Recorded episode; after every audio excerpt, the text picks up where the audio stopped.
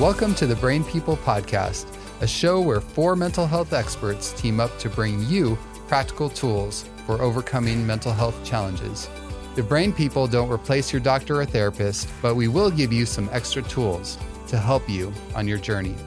So join us as we fight mental illness, one episode at a time. Welcome to the Brain People Podcast. I'm your host, Dr. Daniel Binus, and I'm a psychiatrist, and I'm joined today by my co host, Jonathan Edens. I'm a psychiatric PA. All right. Well, today we are going to be talking about understanding ADHD. And uh, we did have a relatively recent uh, podcast on ADHD, episode number 44 and that was with uh, Sharonette and Amanda, and they really focused on the pediatric uh, population, diagnosis, treatment, etc.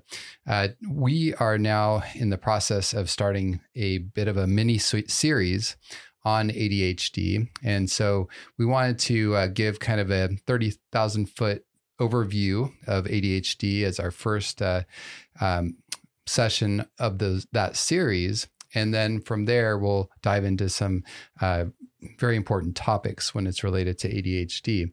And, you know, one of the reasons that I think it's really important to look at this topic is because uh, ADHD is uh, something that I think a lot of people have become more aware of recently. And uh, there's a lot of people wondering, you know, how can we address this, mm. not just with a traditional model, but also uh, from a holistic perspective. So, Jonathan, you want to tell us a little bit about uh, some of your thoughts about ADHD, you know how we diagnose it, uh, that sort of thing. Why don't we just dive into it? Yeah, let's. Uh, we'll start with a, a, a, definition of ADHD, and um, you know we can we can obviously go uh, very extensive in terms of a definition, and and we will dive into a little bit of like the understood sort of mechanism behind it. But on a basic sense, it's uh, basically a disorder um, that's predominantly characterized by symptoms of inattention, impulsivity, and hyperactivity. What did you say? uh, maybe, maybe, maybe we need to make a diagnosis today, right? So yeah, th- so those are the big three: inattention, hyperactivity, and impulsivity. And you know, often when we're in the adult population, I guess I'd uh, I'll ask you this question. Um, in the adult population, what are some of the significant differences that we see from that of a pediatric population? Well, oftentimes, at least from my experience, I haven't seen as much of the hyperactivity. Uh, but you know, with with uh, young people, uh, kids, uh, the girls often don't have as much of the hmm. hyperactivity mm. either, but they can, they can. But definitely in adults, uh, generally less hyperactivity. Although I have seen that aspect, and then the impulse control can still be uh, pretty bad, but it's often manifests in different, in different ways. ways yeah. yeah. Yeah, one of um, one of the things that I notice a lot in terms of the the relative impulsivity is in conversation. Uh, so you know maybe somebody with a child obviously you're going to see that a lot but it's kind of expected that a kid may not be able to wait their turn to interrupt you but with adults you know socially that's not really good uh, practice. And so often that might be the case, even when I'm doing the diagnostic or going through the screening questions. And as as they're thinking of the answer before I finish, they're interrupting me, you know, and and giving me the answer beforehand, right? Finishing your sentences, etc. I'll try my best, especially in this episode, not to do that because sometimes I do that myself. But yes, so, good point. so talk to me a little bit about, um, you know, and used to be, you know, ADHD used to be predominantly seen as a adolescent disease, and now you know it's gaining more sort of popularity and awareness about it being uh, within the adult population. So um, maybe even in the time that you've been practicing, there's been more acceptance of that. Uh, can you can you walk through that a little bit? Just what what yeah. you've seen you know, a lot of people think that oh, you're just going to grow out of ADHD once you hit adulthood, and and and it is true that for most people they are able to focus a little better once they become adults, and a big part of that is because the frontal lobe is developing. That's mm. the last part of the brain to develop, and that has to do with attention and uh, impulse control, task switching, that sort of thing, and really doesn't fully develop until we're 25 to 30 years old. Uh, so oftentimes the symptoms do improve, but studies actually show that probably the majority of people with ADHD in childhood actually do have at least uh, some degree and and could even meet criteria for ADHD in adulthood. Uh, some studies are showing, or maybe around 60% of those that have had ADD in uh, childhood actually have it in adulthood. So it doesn't just evaporate for a lot of people. Sure. Uh, now I notice you just you switched between ADHD and ADD. So uh, I, I get this a lot. Um, and would you mind kind of clarifying for us what the differences are and whether or not that difference is uh, meaningful? Yeah. So ADD stands for attention deficit disorder, and that's just kind of a general umbrella term. ADHD is attention deficit hyperactivity disorder, and so uh, there's not a huge difference in in my mind. That's why I tend to use them kind of uh, interchangeably because even when we look at uh, the diagnosis and we we diagnose according to the ICD-10 and the uh, DSM, uh, there's actually subtypes. So even though they say ADHD, the subtype would be predominantly uh, inattentive, for example, rather than um, hyperactive or uh, yeah. So if it's so if it's ADHD predominantly inattentive, that is synonymous with ADD, is right, what you're saying. Exactly. So uh, let's go through some of the inattention symptoms real quick. So these would be things like difficulty focusing on tasks or activities, being easily distracted or forgetful, uh, failure to follow instructions or complete tasks, difficulty in organizing tasks, and avoidance of tasks that require sustained mental effort. Yeah. Any so, any comments on any of those? no, I mean basically it's just you can't pay attention. You can't stay with something until it's completed and you tend to bounce around a lot going one thing to another which can lead to a great difficulty getting anything done. Sure. The one one I wanted to comment on was the forgetfulness. You know, I've, I've even had I've had uh, individuals in their 30s and 40s right that have come to me and they're they're complaining of the primary symptom of forgetfulness. And obviously they're not dealing with dementia right? But oftentimes this can be uh, kind of the prevailing symptom that is recognized by them and those around them uh, that they have an inattention issue right? It's they're just they're forgetting things constantly right yeah. Well, let's talk about the hyperactivity impulsivity symptoms. So, Jonathan, you want to? Yeah. So, those would include things like fidgeting, squirming, difficulty with remaining seated, excessive talking, interrupting others or blurting out answers, uh, or difficulty waiting for one's turn. So, as Dr. Binus said, we're, we don't see these quite as often uh, to the extent uh, in adults that we see them with children. Um, so often that that uh, is going to manifest itself a lot of times with um, some fidgetiness and restlessness, wanting to get up, say during meetings or during church or or something along those lines, right? But uh, given the societal pressures, many many individuals can kind of restrain themselves. That doesn't mean that they don't want to get up, right? That doesn't mean that they're not shifting around in their seat often, but it is uh, not as intense. You know, usually adults aren't bouncing off the walls, for example. Right, and oftentimes uh, that excessive talking and interrupting is more prominent. So that I guess we could say would be kind of part of the hyperactive part in many adults. So there's a couple other common symptoms that we just wanted to briefly uh, address, and, uh, and, and these are not. Uh, necessary by any means for the diagnosis, but uh, just because of the uh, the way in which ADHD affects people, um, a lot of times we see these as kind of secondary symptoms. So, emotional dysregulation, which basically just means difficulty with managing your emotions, um, this can manifest itself with mood swings, irritability. Um, etc.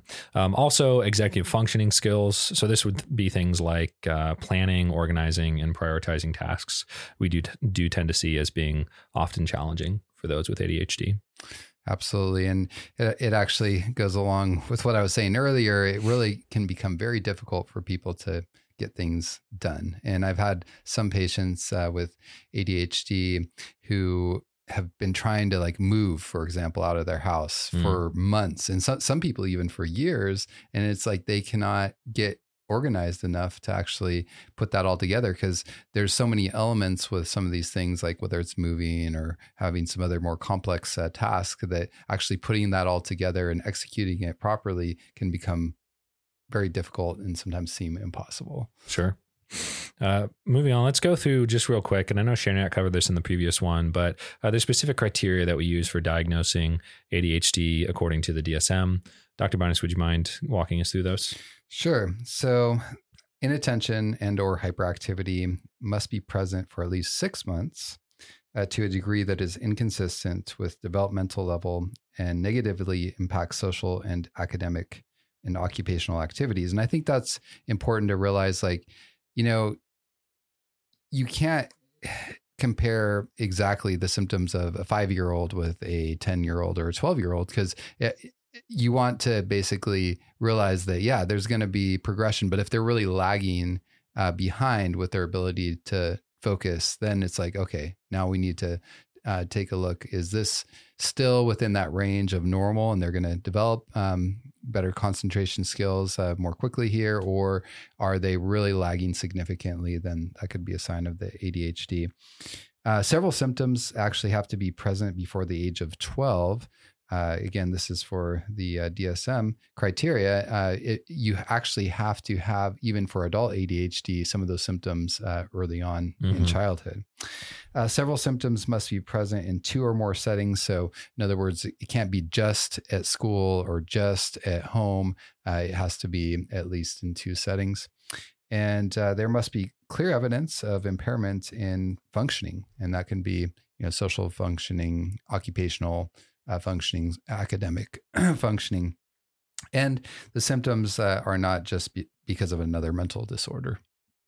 Yeah, so some of these, uh, just to kind of focus on them, you know, there's there's many other conditions that would be like a differential, uh, and you know, we're you know, often I've had p- patients come to me and they kind of meet criteria other than say they didn't have those symptoms prior to uh, let's just say adulthood, right? Uh, in as a child, right, they function very well in school. Um, there's no corroborating evidence to suggest that it was a problem then, and and so in those types of situations, we're looking for alternative ways, right? And some people have come with the sort of hope for the diagnosis, been sort of disappointed by the fact that they just simply didn't meet criteria. Uh, so these can definitely be these criteria are definitely useful uh, when we're trying to make you know that that sort of holistic assessment about whether or not and it's something we want to yeah and i think that's a really important point because uh, adhd often can become a secondary syndrome if you will or the symptoms of adhd mm-hmm. uh, meaning major concentration difficulties. Sure. And when I see people with high levels of anxiety, for example, yeah. or even depression, um, those are some of the common ones, or of course, traumatic brain injury. Um, all of those are very common uh, disorders where we see major uh, concentration deficits. Uh, so moving on, talking about the epidemiology, uh, let's. Uh, well, first, do you want to define that word for us, Doctor Binus, because people may not know. well, basically, epidemiology has to do with the study of uh, the incidence of uh, diseases and trying to basically look at, yeah, how how many people have this uh, this specific issue. So, talking about the the prevalence of ADHD, according to the CDC, they suggest that uh, ADHD affects around five to ten percent of children and around two to five percent of adults globally. Right, so this means that um, you know based based on that percentage, that millions of people worldwide are affected by the disorder as defined by the DSM. Yeah, one of the interesting things uh, that I was looking at recently was there's a study that the uh, they did in the Journal of the American Medical Association, and they were looking at the uh, prevalence of uh, diagnosed ADHD in children, and over the last 20 years, and they they looked at numbers from 1997 uh, all the way through uh, 2016. And they actually found uh, that back in 1997, there was 6.1% uh, prevalence. And then uh, in 2016, that jumped up to 10.2%. And so it was quite a jump, a 67% increase. Mm-hmm. Um, of course, the, the authors say, hey, we don't know if this is because there's just more awareness and increased uh, diagnosis because of that, like not only for amongst practitioners, the awareness, but also amongst the general public kind of seeking for help, or if it is uh, just related to um, an actual increase uh, in in the disease. Sure, and uh, there's there's other interpretations of that data, which we'll uh, maybe dive into here in just a second. So let's let's actually talk about the potential causes behind ADHD. So both the genetic and environmental factors. Uh, do you want to get us started? Sure. Yeah. I mean, certainly uh, with any disorder, there's often uh, maybe I should say almost always um, when especially with mental health, some sort of uh, genetic uh, predisposition. Um, so with ADHD, it's no exception. There's there is a genetic uh, predisposition for a lot of people, mm-hmm. And so that can then uh, affect the way that the brain is developing and the uh, levels of neurotransmitters such as uh, uh dopamine, norepinephrine, which are really important when it comes to uh, focusing, and even levels of serotonin, which can help regulate anxiety. Uh, so there's there's different issues related to the levels of neurotransmitters that can affect. Yeah, that's probably that's definitely one of the most well-known hypotheses uh, as as uh, in regards to just mental health disorders in general. You know, most people have heard of neurotransmitters and what we'd call the catecholamine hypothesis, which is essentially dysregulations of the most common neurotransmitters that people are aware of. Uh, and so with ADHD, like you mentioned, dopamine, norepinephrine, but in ADHD we also tend to see some structural differences uh, in in the brains of those that have been diagnosed. Um, so the first one that we'll we'll talk about is reduced volume and activity in the prefrontal cortex. So the prefrontal cortex is the region kind of in the the, the most front uh, anterior sort of portion of the brain. Um, this is involved with things like executive function, which we mentioned before. So uh, somebody that has a uh, uh underdeveloped prefrontal cortex is often going to have difficulty with planning, organizing, mm-hmm. and priorita- prioritizing tasks. Um, do you want to talk about the the next sort of region of the brain that's affected? Sure. Uh, and before I do, you know, one comment on the the frontal lobe, the prefrontal cortex, is there's a lot of factors that um, impact the development of that, um, and so there's uh, different things like high levels of stress and even uh, trauma in mm-hmm. childhood mm. that can impact uh, the development of the frontal lobe. And so, if individuals have been subjected to high levels of stress and trauma, uh, for example, then that can actually increase uh, the likelihood of uh, developing uh, ADHD. And uh, the next, the next one that we wanted to talk about was actually the basal ganglia basal ganglia in the in the brain actually has to do with uh, more automatic um, movements, behaviors, habits, and uh, there are some studies that actually show a reduced um, volume of that area of the brain as well. And so, and that seems to be more related to kind of this impulsivity. It's almost like, yeah, that automatically they they they don't have that regulation. They just kind of like do whatever feel feels they feel like doing sure. in the moment. Uh, so um, again, that that also I think can be related sometimes uh, to stress, uh, trauma, et cetera, because the emotional part of the brain, it's not just the frontal lobe is underdeveloped, but the emotional part of your brain is actually hyperactive. And that can then in turn affect the, uh, the way that the basal ganglia is functioning. So one other area, and there are other areas of the brain that are uh, indicated in ADHD, but one other one that we wanted to focus on today was the cerebellum. Um, so the cerebellum is typically thought to involve um, the coordination of motor movements, but has also been found to have an important role in cognitive functions such as attention, language processing, executive functioning, error monitoring, inhibitory control, and working memory. Now that was quite a mouthful, Dr. Binus. Um, do you, any of those kind of stand out to you that you wanted to comment on? Well, the one thing I th- I think was interesting that they're looking at, so cerebellum actually has to do with uh, balance uh, mm-hmm. as well, and so uh, if our cerebellum is is damaged, for example, then it makes it di- difficult to walk in a straight line. And so one one intervention that they've sometimes uh, tried with uh, kids with ADHD is learning doing like balancing exercises and coordination exercises and that does seem to help a significant uh, proportion and so yeah with the cerebellum we're not sure if it's you know cause or effect if if it's that the ADHD actually causes uh, the cerebellum to in in in essence either not develop properly or maybe even change, or if the uh, cerebellar issues um, are actually part of what causes ADHD. So let's talk about some some other potential causes and risk factors. So these are going to be more environmental, uh, you know, risk factors. Any uh, you want to get us started?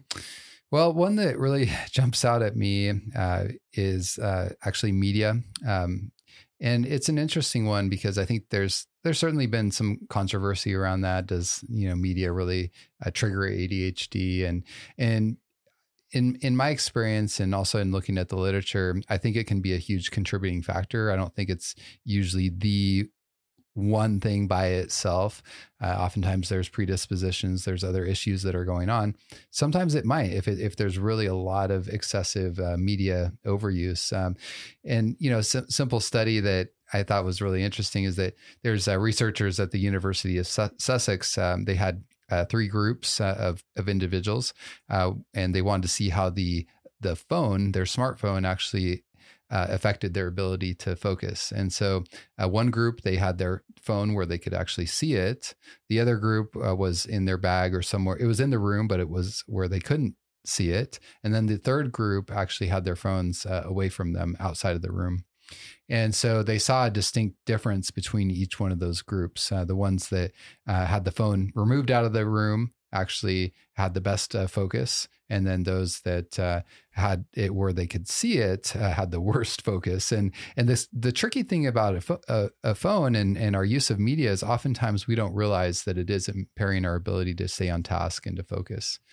And uh, there's other studies um, that have shown, like for example, uh, when people use a lot of social media, uh, that that also can increase um, ADHD. And they're they're not 100. The researchers aren't 100 percent sure yet um, if the link is because social media actually does increase the risk of anxiety and depression, and that in turn triggers more ADHD, or if it's just more direct. Um, uh, ca- causal, but uh, certainly we know that those factors all can occur together. Yeah, and I've I've heard um, don't quote me directly on this, but I've heard something like one hour a day of sort of leisure entertainment that's, you know, via a screen, right, can be enough to sort of impair one's ability to concentrate uh, to a degree that's significantly recognized, you know, in, in the study that's done. Right. So, and uh, specifically saying like using technology for the purpose of pure entertainment versus, right. you know, using it for more productive means um, is going to um, impair, impair attention it is interesting you know when you're when you were saying the the study previously about the prevalence nearly mm-hmm. nearly doubling within that 20 year time frame it just so happens to be the 20 year time frame that's involved with like the technological revolution right. right. so i'm thinking yeah the early 2000s is when people started getting computers in their home right exactly. the uh, 2010s is when people everybody started having um, yep. computers in their pockets essentially right, right? right. so uh, there definitely seems to be something at play there uh, that is worthy of considering. And one other thing I'd say is, you know, for those that are maybe skeptical about how much media may play a role, um, or or just technology may be playing a role in this, is that while the evidence for uh, this causing ADHD is not super clear, or um, not everybody would necessarily agree on it, um, the I, I, think most people would realize that the preponderance of evidence is much more on that side yes. of the aisle than on the other side yeah. of, of it being good for you know attention and um, those that deal with ADHD symptoms. Yeah, we have to be really careful to realize you know when we have a predisposition towards uh, media addiction, any kind of uh, or just over overuse, maybe we'll say. Yeah, uh, there's a, also an element of denial uh, sure. because especially if we're tending to overuse uh, media, we don't want to really recognize that we don't have, you know, it's everyone else's problem. It's not my problem. Right. And so we, I think it's important to be open minded with this. So, a couple other risk factors we'll just briefly address um, brain injury. Dr. Binus mentioned that earlier as being a potential sort of cause or exacerbating factor. Exposure to environment, environmental risks such as lead, uh, excessive copper can be a problem as well. Um, alcohol and tobacco use during pregnancy uh, can uh, increase the likelihood of ADHD, premature delivery, and low birth weight. Yeah, so you know it does matter uh, what's happening to that fetus when uh, they're in utero, and so um, yeah, moms have to take extra special care, otherwise it can really increase the risk of ADD in your kids. So we'll uh, we'll conclude with uh, treatment options for ADHD. And we won't spend too much time on this because, uh, as, as Dr. Binus said earlier, this is going to be a series. And so we'll have much more time to kind of go through a lot of the more, uh, especially the holistic treatment options um, in, in much more detail. But Dr. Binus, why don't you tell us a little bit about just some of the medications that are used? Sure. So the mainstay of treatment uh, for ADHD has been, and I'm sure will continue to be, stimulant medication. Uh, so by stimulant medication, we're talking about medications like Ritalin, Adderall, Vyvanse, uh, uh, those sorts of medications. And those medications actually work by increasing the availability of norepinephrine and dopamine, which in turn uh, actually stimulates uh, the prefrontal cortex to be able to uh, focus. And you think like, well, a stimulant, how does that make sense to somebody that is actually already impulsive and seems like they're overstimulated, right? Yeah. Uh, so what's interesting is that uh, when you give the frontal lobe enough stimulation, not overstimulation, but just enough, uh, then that actually allows it to focus. Now, when people actually use um, drugs like methamphetamine, which actually has the same uh, mechanism of action as these um, stimulant medications, it's a lot higher of a dose. Mm-hmm. And that high level dose of methamphetamine, instead of making people, you know, focus better, will actually, it will impair frontal lobe function, especially in the long term. And so that doesn't work. So the stimulant medications are different in that the, the doses are actually very small, just enough to actually cause the frontal lobe to work better. So would it be safe to say it's similar to microdosing of sorts? Uh, we, will leave it at that. But um, what are some other medications that are sometimes used?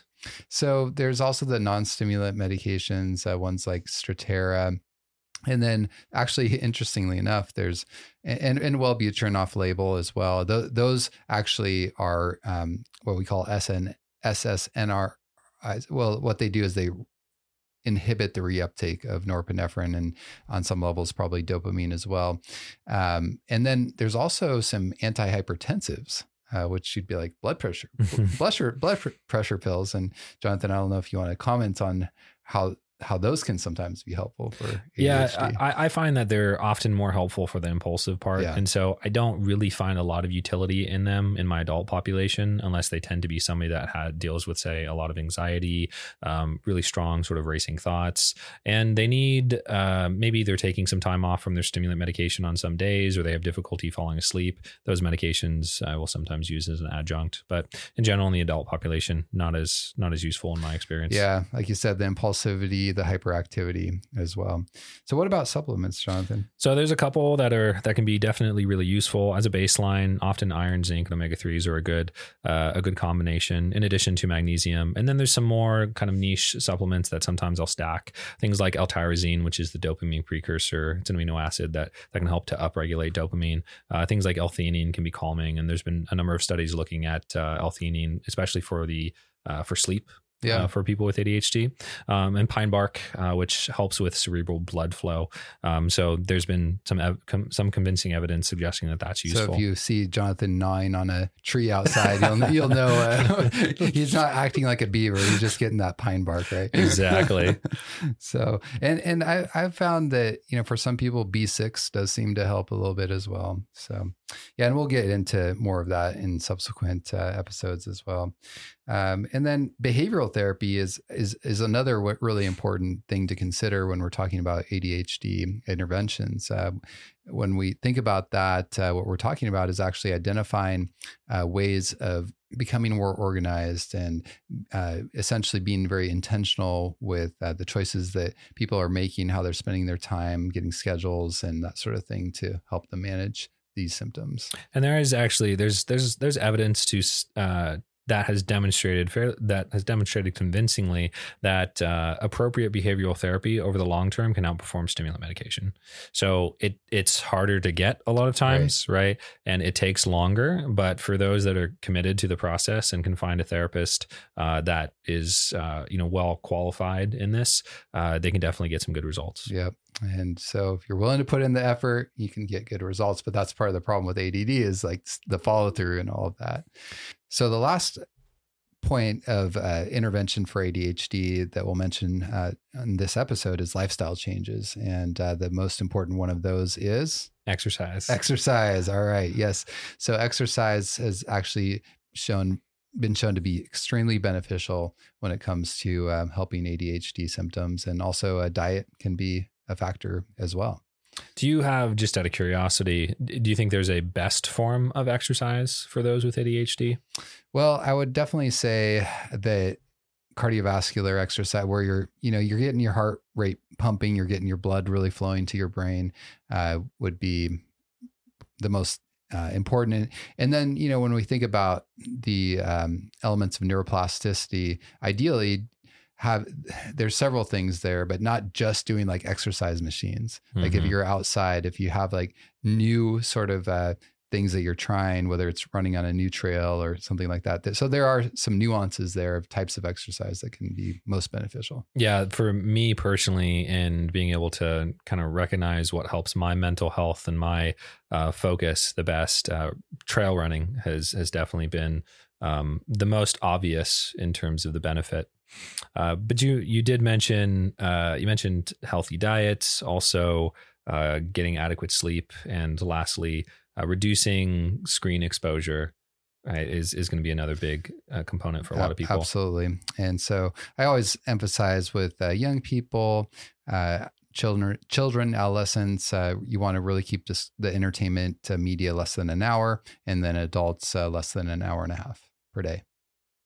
So, yeah, well, that's about all we're going to cover today in this uh, first episode of the series on ADHD. I hope this has been uh, informative and uh, that there's some good key take home points. And uh, I hope you'll join us in the subsequent episodes uh, to learn more about not only how to recognize, but also how to treat and manage ADHD.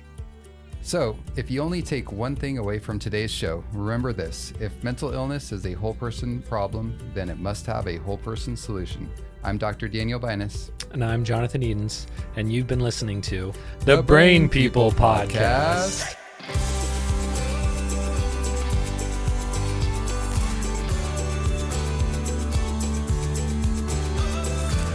Thanks for listening. To hear more episodes, find us on social media, or support us financially, visit thebrainpeoplepodcast.com.